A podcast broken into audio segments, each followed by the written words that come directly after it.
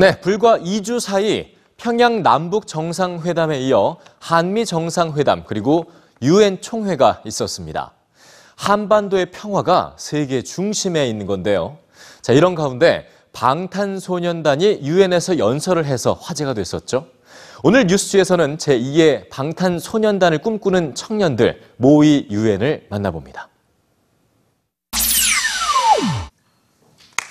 지난달 미국 유엔 본부에서 열린 유엔 총회 행사장.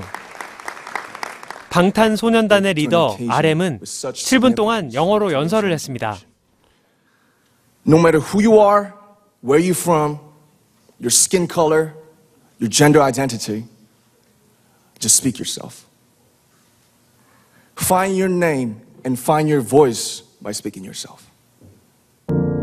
한국 가수 최초로 유엔 정기 총회에 참석해 전 세계 청년들을 위한 연설을 했는데요. 인생을 통틀어 최고의 순간이었다고 밝혔습니다. 그런데 방탄소년단과는 좀 다른 방식으로 유엔 무대를 꿈꾸는 학생들이 있습니다. 모의 유엔이라는 뜻의 약자 MUN에 사람을 뜻하는 전미사를 붙여 문어라고 불리는 모의 유엔 참가자들인데요. 참가자들은 실제 유엔 총회처럼 여러 나라 대사단의 역할을 맡아 각 위원회에 참가해 토론을 진행합니다. 의장 역할을 맡은 참가자는 회의를 진행하고 대사들의 결의안 작성을 돕습니다. 대회 전체의 진행과 운영을 돕는 사무국, 또 여러 위원회를 다니며 취재하고 관련 기사를 올리는 언론의 역할도 있죠.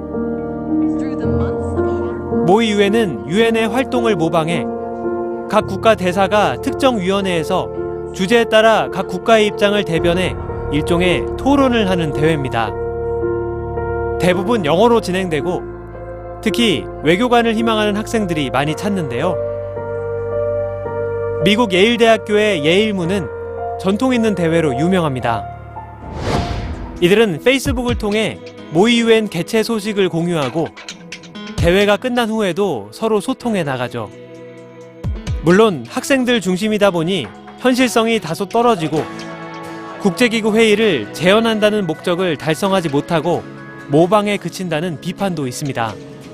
하지만 적어도 참가자들은 방탄소년단의 말처럼 인종차별이나 출신, 성 정체성에 관계없이 자신의 이름과 목소리를 찾아 이야기하는 법을 배워갑니다.